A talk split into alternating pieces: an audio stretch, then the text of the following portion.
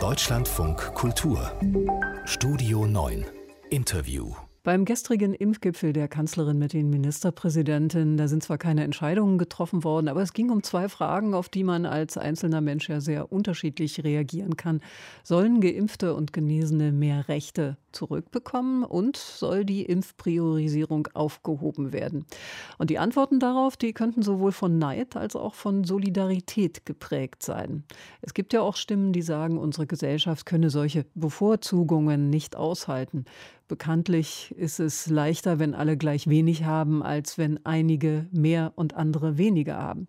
Wo zwischen diesen Polen steht unsere Gesellschaft gerade? Um darüber zu reden, habe ich mich mit Professor Sikat Neckel verabredet. Der Soziologe ist, hat in Hamburg eine Professur für Gesellschaftsanalyse und sozialen Wandel an der dortigen Uni. Und dazu gehört auch die Ungleichheitsforschung. Schönen guten Morgen. Guten Morgen, Frau von Bielerbeck. Mehr Rechte für Geimpfte und Genesene, Aufhebung der Impfpriorisierung und damit der bisher ja klaren Regeln, die eine gerecht scheinende Impfreihenfolge ähm, festgelegt haben. Die aufzuheben, äh, dazu erfordert ja, gibt es ja eine gewisse Portion gönnen können, ist dafür nötig. Ist das eine Entscheidung, ähm, die eine gute wäre in Ihren Augen? Na, ich finde, dass die öffentliche Diskussion um die Impfprioritäten auf einer ähm, doch fragwürdigen Voraussetzung beruht. Ähm, denn solange es nicht genügend Impfstoff für alle gibt und solange es nicht auch eine ausreichende Infrastruktur gibt der Gleichverteilung von Impfstoff, wird es immer eine Priorisierung geben. Ähm, äh, und das heißt, man kann sich immer nur aussuchen, äh, besteht diese Priorisierung aufgrund einer Entscheidung, äh, die man begründen muss, äh, wie etwa dann die Bundesregierung aufgrund der Empfehlung des Ethikrates und die auch kritisiert werden kann, oder kommt es zu einer Priorisierung einfach nur durch die naturwüchsige Durchsetzung der Stärkeren, was sich dann jeder Begründung enthält, der Beobachtung enthält und sich auch der Kritik entziehen kann? Und dann geht es bei der Priorisierung eigentlich nur darum, wohne ich äh, in besser gestellten Stadtvierteln äh, mit einer äh, sehr guten Ausstattung von Hausärzten, sodass ich mir aussuchen kann, wo ich die Spritze bekomme. Oder wohne ich etwa, wie das in Hamburg der Fall ist, in ärmeren Stadtteilen, wo das Infektionsrisiko sechsmal so groß ist wie in anderen Stadtteilen, äh, die aber dreimal weniger Hausarztpraxen haben. Auch das ist eine Priorisierung. Und mhm. Äh, ich finde, das müsste man berücksichtigen. Die Gesellschaft sei durch Corona egoistischer geworden. Ähm, das meinte zum Beispiel die Mehrheit der Befragten in einem Covid-Snapshot-Monitoring der Uni Erfurt. Sehen Sie das auch so? Ist die Frage nach Altruismus oder Egoismus im Moment überhaupt die richtige? Nein, ich glaube, äh, weil das Verhalten in der Pandemie steht immer zwischen diesen beiden Polen. Also zwischen dem nackten Eigeninteresse, äh, schließlich geht es um die eigene Gesundheit und um die Gesundheit derjenigen, die einem nahestehen, und einer notwendigen Kooperation in einer Pandemie, weil eben eine Seuche zeigt, äh, dass wir, äh, da sind wir gegenseitig äh, abhängig voneinander. Ähm, und zwischen diesen Polen bewegt sich immer das Verhalten. Und ich glaube, die öffentliche Diskussion ist insofern auch ein bisschen falsch gelaufen mit dieser Polarisierung, weil man sagen kann, äh, dass es, dass man auf das Eigeninteresse gar nicht verzichten muss, wenn man mit anderen kooperiert und wenn man Rücksichtnahme auf andere übt, ähm, weil äh, man äh, ja durch die Rücksichtnahme auf andere indem man zum Beispiel konkret auch anderen eine gleiche Chance zur Impfung einräumt. Damit senkt man auch sein eigenes Infektionsrisiko. Ja, das heißt, das Eigeninteresse, das auch verständlich ist, weil es um die eigene Gesundheit geht, und die Rücksichtnahme auf andere schließen sich gegenseitig nicht aus, sondern sie bedingen sich sogar äh, einander. Es sei denn, man gehört sozusagen oder man glaubt zu denen zu gehören, die überhaupt gar keine Rücksichtnahme, die der Rücksichtnahme auf andere nicht bedürfen, weil sie meinen, so stark zu sein, sich so stark von allen anderen äh, isolieren zu können, so für sich zu leben, in Unabhängigkeit zu leben und nicht in einer wechselseitigen Verschränkung, äh, dass man auf die anderen nicht angewiesen ist. Aber die meisten in unserer Gesellschaft äh, können das von sich nicht sagen. Nun könnte man ja auch sagen, Politik braucht vielleicht einfach nur eine andere Kommunikation. Also statt auf äh, Solidarität und Altruismus zu pochen, um trotzdem konstruktive Ergebnisse zu erzielen. Wird dazu sehr an Werte und Emotionen appelliert, wo kaltes Vorrechnen von individuellem Nutzen, wie Sie es ja eben getan haben, auch angebracht wäre?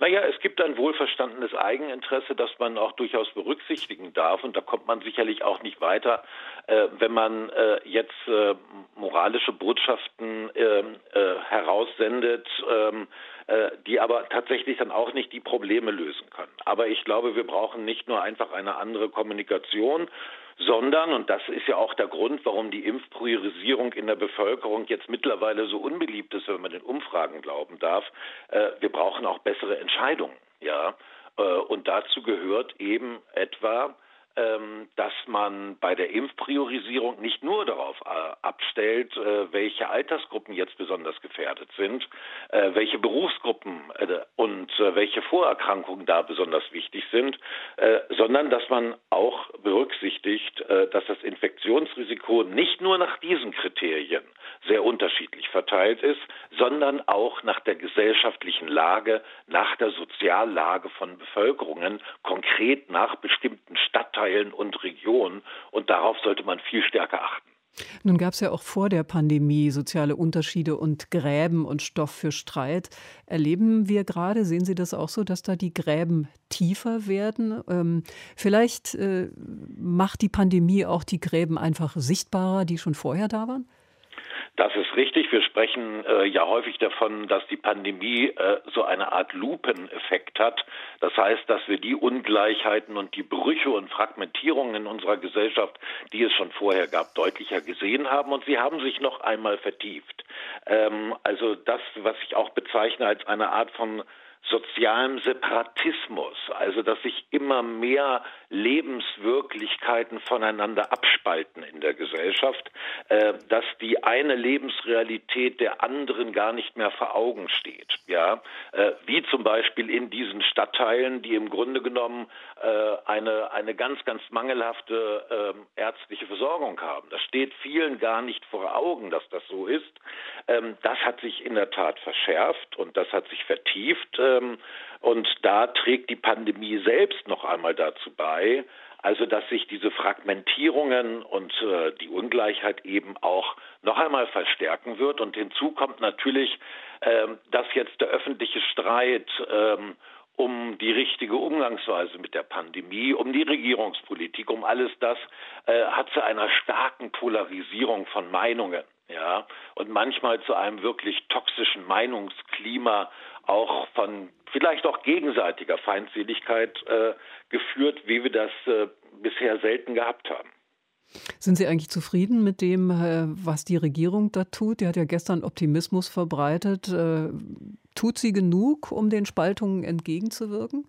Nein, äh, weil sie ähm, nicht berücksichtigt, welche unterschiedlichen äh, Betroffenheiten es in verschiedenen Bevölkerungsgruppen gibt, um nur dieses eine Beispiel zu sagen. Und natürlich äh, äh, hat die Regierung auch viele Fehler gemacht äh, und hat es Dilettantismus gegeben und es wurde auch deutlich, welche Organisationsschwäche unsere Gesellschaft tatsächlich hat, wenn es mal ein bisschen hart auf hart hört. Ähm, man muss allerdings auch eines berücksichtigen dabei. Also ich finde, wie gesagt, man, vieles an der Regierungspolitik leuchtet mir auch nicht ein.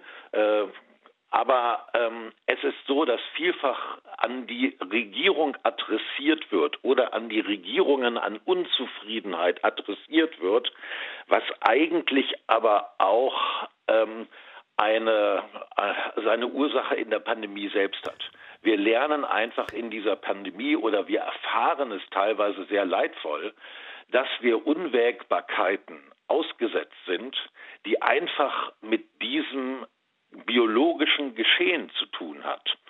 Ähm, und äh, dafür sind nicht in erster Linie Regierungen verantwortlich. Regierungen versuchen, ähm, diese Unwägbarkeiten etwas äh, berechenbarer zu machen.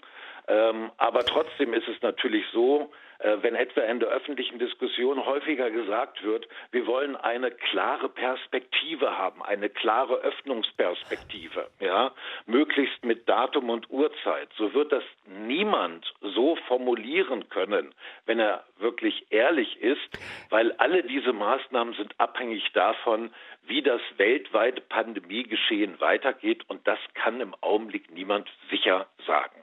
Der Hamburger Soziologe Professor Sieghard Neckel hier im Deutschlandfunk Kultur. Ich danke Ihnen für das Gespräch. Gerne.